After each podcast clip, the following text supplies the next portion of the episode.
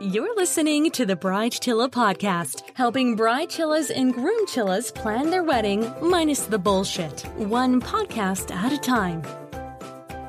This is the Save the Date Wedding podcast. I am Alicia and I am delighted today to be talking about feminism, something I think we should talk more about because you are all feminists listening to this program. Why?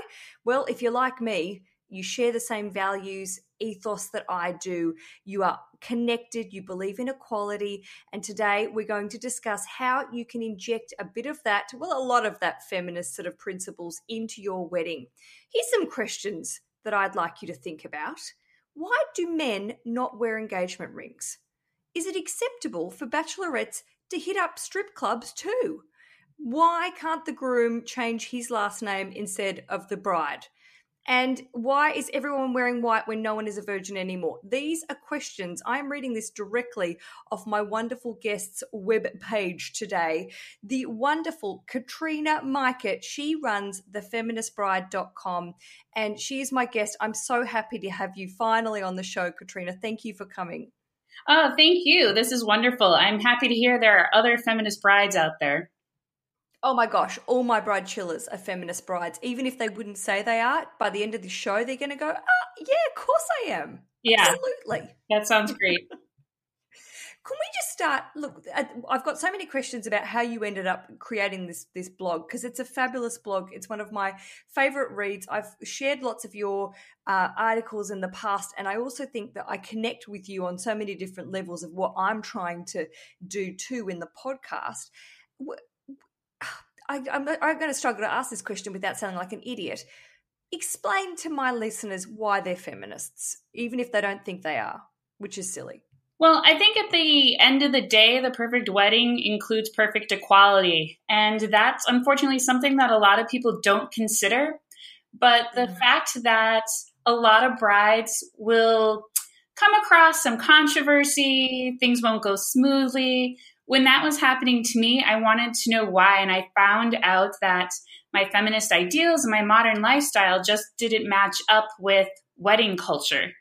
And so I kind of set out to find ways to make sure those two things flowed better together. And the feminist bride was born. And I figured out how I could modernize a lot of traditions out there and wanted to share that with other beleaguered brides. Oh, I love beleaguered brides. That's very great. And look, and I am so up for for either ditching traditions that don't have any relevance to you or recreating or moving on and, and getting things that are actually of importance to living in 2016 or if you're listening to this 2022 whenever you're listening to this that has some sort of purpose what are some of the the traditions that particularly you know don't float your boat um well, there's three that really kind of stick out to me. Um, one is the bridal shower, and that's mm-hmm. because it still sort of reflects treating women as if they uh, still belong in the kitchen from the 1950s. And I don't think that's the case anymore. We're getting educations now, we're holding down careers. We should be giving more to the couple than just kitchenware. And part of this as well. The other one that kind of bothers me is the ring culture. You mentioned it earlier before like why don't men wear engagement rings? It's just a complete double standard. And that kind of gets into issues of the wedding industrial complex where why are we buying all this stuff to represent our commitment and love for someone else? Um, it's also men taking on that financial burden and that actually connects to the wage gap. Um, and then the one that i really get on a soapbox about is bridal name change. Um, mm. if you look into the history of like why brides take grooms' names most of the time. It's not very good. Oh my goodness. It has a lot to do with discriminating against unwed mothers and children born out of wedlock. And um, it really has sort of a sordid history to it. I laugh then because I have to I have to admit to you I use two names and I really struggled with this decision because I I love my married name. I love my my normal name. What am I the name I was born with? What are we going to call that? A maiden name is the correct term. But I couldn't commit I just couldn't do it. so in one way I feel really happy that I can switch around and use it whenever I want but in also in my feminist principles also i'm like well i you know i've made a choice that i want to be a part of uh, our new family and create this together. But also my husband rich he's certainly he's like name whatever you want to name we can make a new name up. You know I, I, I this is a really great conversation to have and i love talking to you about this and it feels like i'm having a bit of a counseling session because i think i should have thought about it more. Yeah like name change could be its own episode. There's just so much there. Like it, it gets really complicated and I find that it's one of the top things that brides want to talk about and figure out um, when it comes to getting married.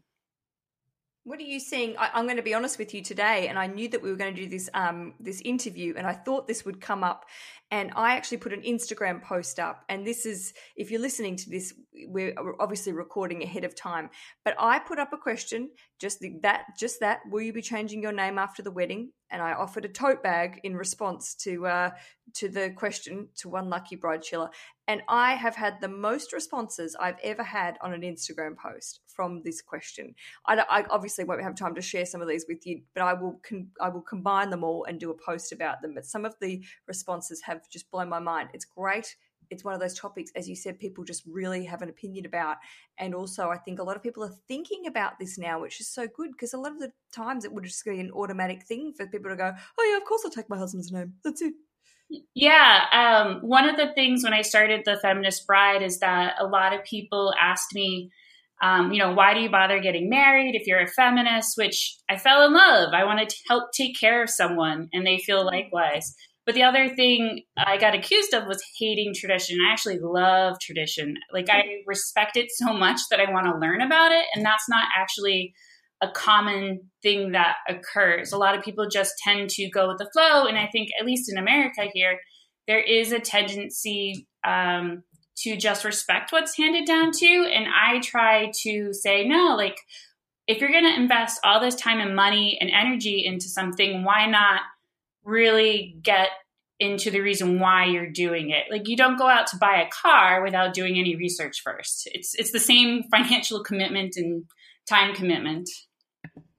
Exactly. And I think the questioning in, in, any sort of situation, encouraging people to challenge why they're doing something is uh, the best thing that we can do. It's, I think it's, it's a gift. Yeah. I mean, just speaking as a former bride myself, when I started researching and doing all, finding out like, why am I having a wedding cake? You know, why am I having a bachelorette party? It made everything so much more meaningful than me just going through the motions of, oh, this is what's expected of me. This is what I'm told will make me happy and feel like a bride. Like it really gave context and meaning to everything that I did. I love that you just mentioned about living in the States and people going with the flow. And we were, Rich and I were talking the other day about going, you know, I'm, I don't think I've said this before on the show, but 90% of my listeners are in the USA.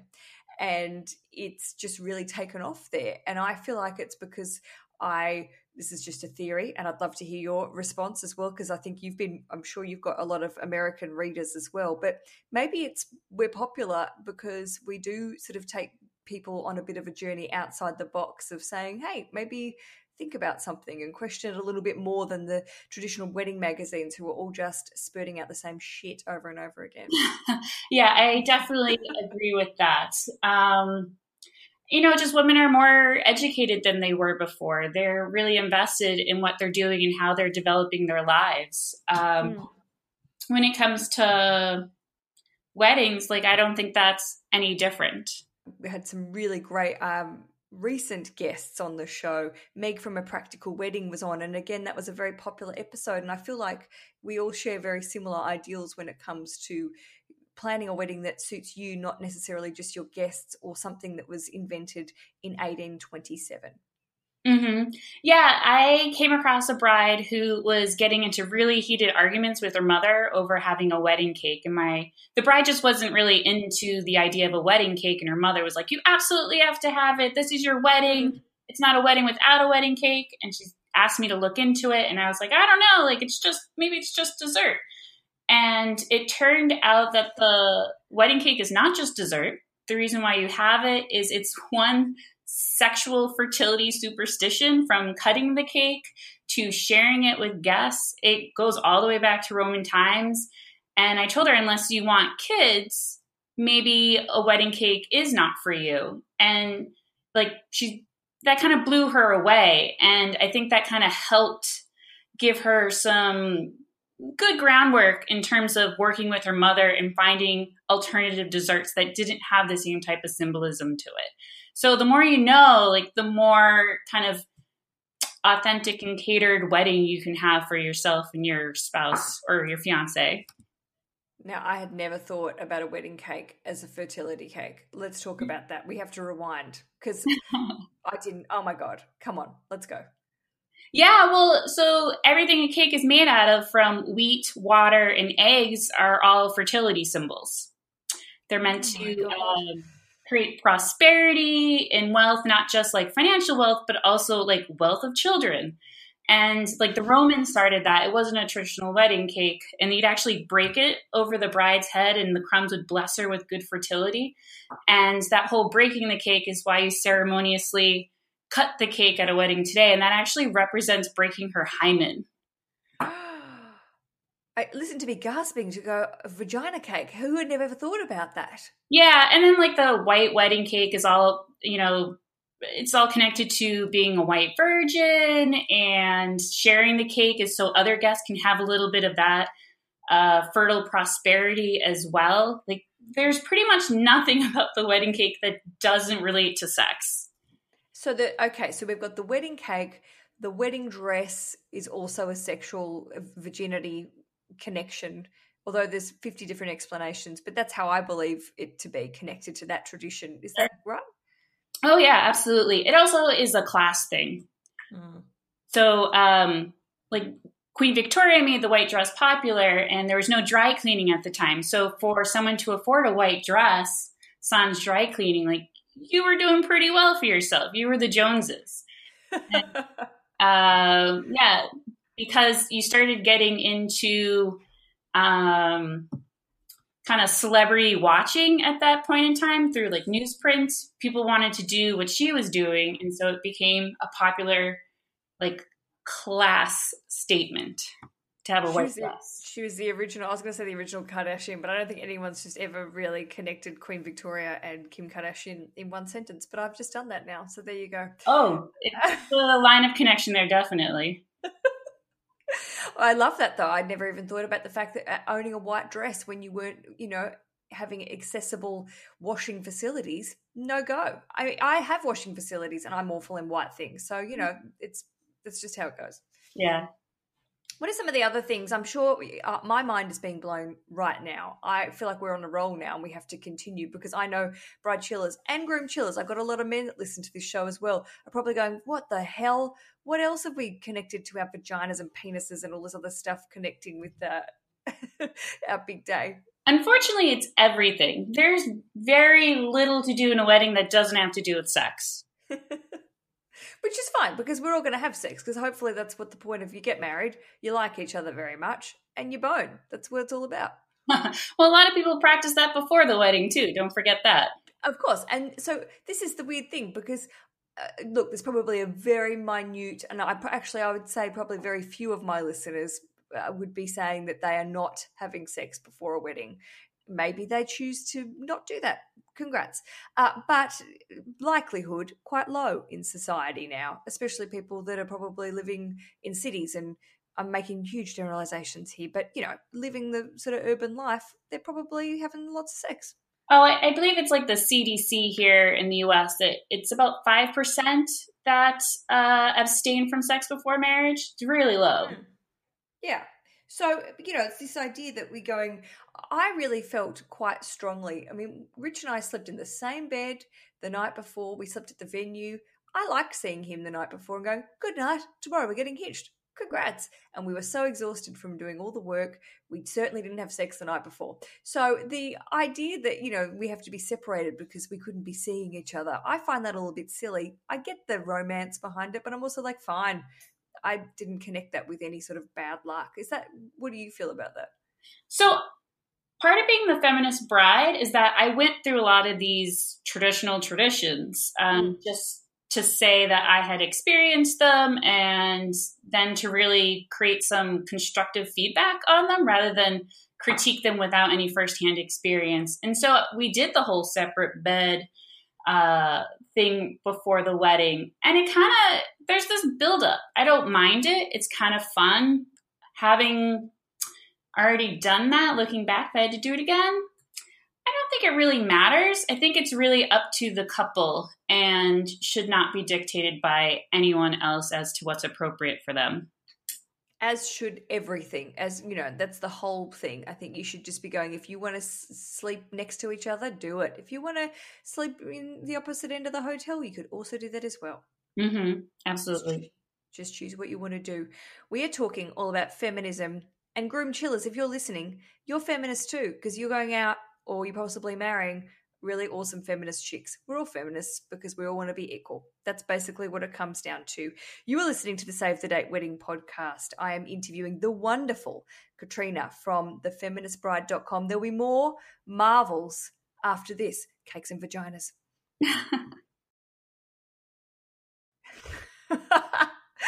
Did you hear my cakes and vaginas before that? I'm still blown away. I'd never thought about the wedding cake. yeah it's it's surprising. Once you start unfolding everything and learning more about the context to like why we do half the things that we do it's uh, it's shocking.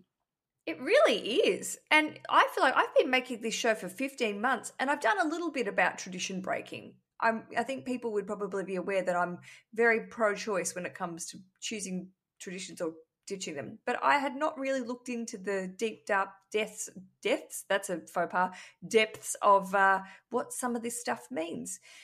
Can we move on a little bit to what you uh, what you advise? I mean, you you write on such a great broad scale of weddings and feminism, and and generally looking at you know finding ways to inject your feminist ethos into your wedding day? What are some of the more simple easy to do things that if you're someone's listening right now going oh i hadn't really thought of how to do this. I just hadn't really even entered my mind. What are some of the starter points that they can do to go yep let's do it well, I think it's really important if you're going to start off to consider a proposal as an equal opportunity event. Like, there's barely any women proposals out there. Men are usually the ones who get down on one knee.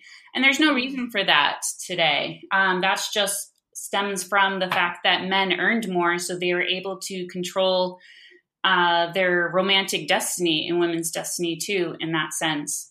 Um, that said, if a guy does propose, it would be awesome if they could wear an engagement ring as well. You know, some of the ideas that I have to that is that someone actually proposes with the wedding bands and you wear them on your right hands before you get married. Um, that's to signify that you're engaged. And then when you get married, you can swap them over or, you know, to find some kind of man ring that is for an engagement, just like a women ring. Because I've had so many girlfriends who insist on wearing an engagement ring when they go out with the girls because they're worried that men are going to hit on them. Oh my god. And then the thing is, their fiancés don't have anything to do the same. So there's this kind of one sidedness when it comes to, you know, the meaning and symbolism behind the engagement ring. And I think it should be for everybody, not just one person. Yeah, totes double standards all the way. Yeah, I think the other thing that I really think about is just uh, tweaking language within wedding culture.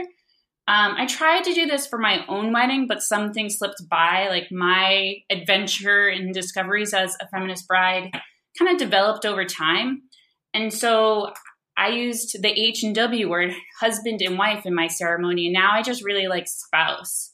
Um, the word wife comes with a lot of connotations from history that I'm just not comfortable with. And I also don't kind of think I fit the mold of being a wife. And I kind of realized by using spouse, it's much more in support of same sex marriage because you're not using pronouns that create gender divides and, and roles within marriage. Yeah, I mean, I'm going to be honest with you. I am very, you know, obviously this this podcast is for everyone. I say more often than not, it's, you know, if someone says husband and wife, I'm like, well, you could be marrying a man and a man or a, a woman and a woman. I don't really, you know, it's absolutely open to everyone. And I always feel a bit Debbie Downer because I say bride chiller so much.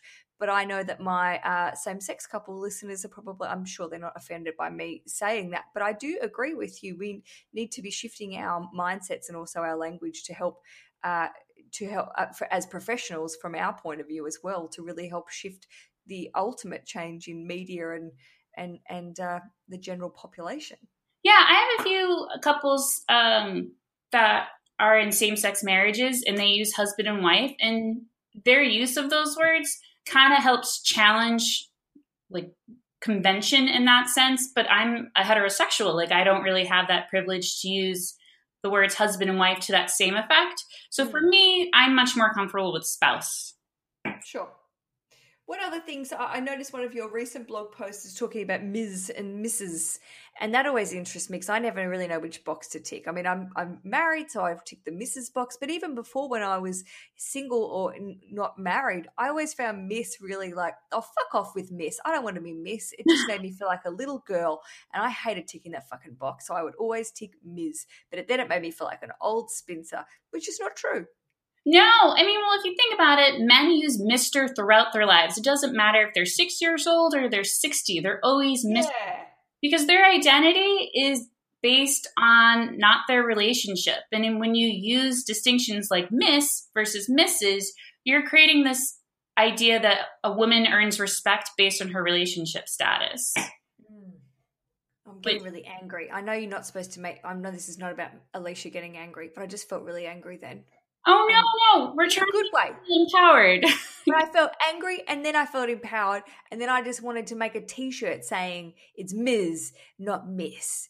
yeah, and, I mean to go back to the sex thing, they're really just distinctions of whether or not a woman's had sex. So a miss is supposed to be a virgin, and a missus mm-hmm. is someone who has had sex. It's the whole idea of a maiden name. A maiden name, just like the term bridesmaid, those are people who have not had sex. And then when you've had sex and you're married, then you become a bride matron and a missus. Well, let's just start. Let's just unpack that and go. I'm pretty sure most of our bridesmaids have all had sex. Yeah. so they're kind of misnomers at this point. I like the term best lady I'm trying. I use, I use Maid Chiller, Best Lady, Maid Chiller. We can work with those together. Yeah, I go with Ms. now, and uh, I still get Christmas cards and wedding invites. That's to Mr. and Mrs. His name and Mrs. So and so. That's not me whatsoever. So it's kind of a long road. It's an old tradition. and It's hard to fight against, but I think it's totally worth it. I was trying to think of the last time that you know we've received a card that says. Uh, Mr. Richard, Mr. and Mrs. Richard Maddock. We've never really received Rich is in the room. Do you remember that, Rich? No. No, we've never received that. but uh he but I do remember, you know, that old school thing of reading at my grandparents where at Christmas time people would always sort of write Mr. and Mrs. Uh, McCormack. You know, like it was like it was always through my grandfather's name. So it's it's interesting how that's sort of evolving very slowly very slowly. Yet we still are using these old school ideas of wedding invitations where the parents are inviting people, even if they're not really inviting people. That to me still makes me go, What? What are we doing? Yeah. I don't know if I have had advice on that one. That's tough. It really comes down to who's paying gets to decide who gets invited. That's that's just the politics of money and weddings. Oh, well, look, I've got a few things to say about that. But I think it's the idea that this old school tradition, if where you're saying, uh, Mr. and Mrs. Jones would like to invite you to our daughter's wedding. And that's how I read that. And just go, look, Mr. and Mrs. Jones, yeah, you might be putting a bit of coin in the kitty. Who knows? Sometimes they're not putting coin in the kitty and they're still being the people that are inviting people. I just think it's to go think about your choices. Is that necessarily the vibe you want to put out there with the wedding or not? I don't know yeah, I'm that, throwing it out there. That also has to do with a lot with finding a calligrapher or um, some kind of bridal source that's going to give you a, a, modern interpretation of what good card etiquette is. I mean, unfortunately, a lot of people will just go with what's old school and not necessarily modern and good. Yeah, you don't have to do swirly writing and ye oldie language because no one really cares. Yeah, absolutely. I said that. You didn't say that. I don't want you to, you know, be eating my words. goals with the with your website? Because it's such a great blog. You've really like it's as I said, you cover so many different topics. For someone to come and visit, which they will, no doubt, today, and learn more. What do you want people to get out of it at the end of the game? Uh, I want them to get out the fact that they don't have to stick to convention and they don't have to worry so much about meeting other people's needs and demands. Um, like there is a balance between respecting tradition and being a feminist. Like there's a way for the two to coexist. And I hope the site is also like a nice cathartic source for them. Um, so many people are frustrated by uh, what they're experiencing. And that doesn't have to be the case. There's plenty of brides out there that are you know, struggling to make sure that they're represented well, that their relationship is represented well. Um, you know, so many couples claim to be equals, and then when they follow through with a lot of these social practices, uh, they're very there creates a hierarchy, you know, and the feminist bride tries to even out that hierarchy so everyone's treated equally. Um, I try to be a lot more intersectional with the website of course, there's tons more that I can do in that respect, and I'm looking for guest writers who can speak to those things more than I can because my own experience is limited intersectionally. Um, but I do want people to understand that when you Google any bridal image, uh, it's going to be all white heterosexuals, and that's not necessarily right or fair. And just to be mindful that when you're going through all these wedding planning motions, that there are a lot more alternatives. There's other ways to, you know, see and receive this culture. And that it's totally up to you to define that despite convention. Yeah, we're the movers and the shakers, so take advantage of it. This is your opportunity, and it doesn't mean you have to do something crazy. And well, you can do whatever you want, be crazy, but it just do something that makes you feel comfortable, not necessarily something that Martha Stewart Wedding says you should do. I love you, Martha, but you don't know always right. or the not. I mean, look, respect to all these things, but they do pump out the same shit over and over again. It's all pretty, but it doesn't necessarily uh, always veer towards exactly what we're talking about today.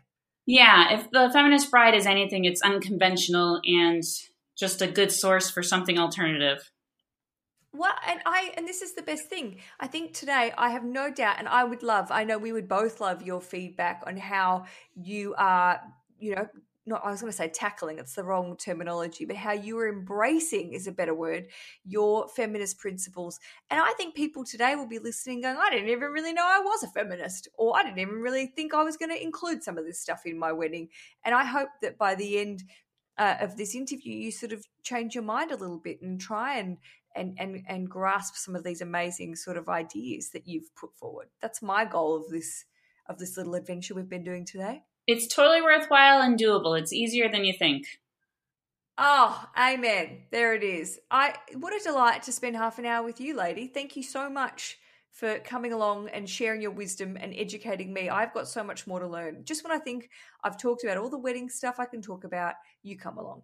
Oh, well, thank you for having me. This is wonderful. And I'm happy to talk to another feminist bride and bride chilla out there.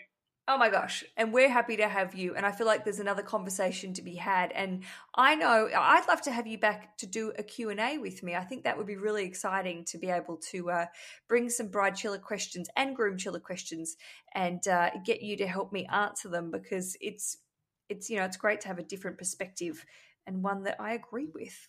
Yeah, maybe the name change. Yeah. Well, let's let's put that. I've got a lot of answers to share with you, so let's put that on the cards. I'd love that. Katrina, where can people find you if they want more information? Uh, well, you can find me at thefeministbride.com. And I am also a visual artist. So at katrinamajkut.com, you can find out a lot about the other work that I do as well. Can you spell that just so everyone knows exactly how to find you? Ooh, it's Katrina, like the hurricane. And it's M A J K U T dot com. Awesome. And I'm going to link to all of your various sites and also your social medias today uh, at savethedatepodcast.com. And you'll be able to find more information and uh, just get your feminist on, ladies and gents. I, I, always think feminism isn't just, of course, it's not just a female perspective, it's for everyone. So, Groom Chillers, if you're listening, think about it a little bit more. Thank you so much again for coming on the show. You're amazing. Have a great week, my lovely bride chillers, and happy days.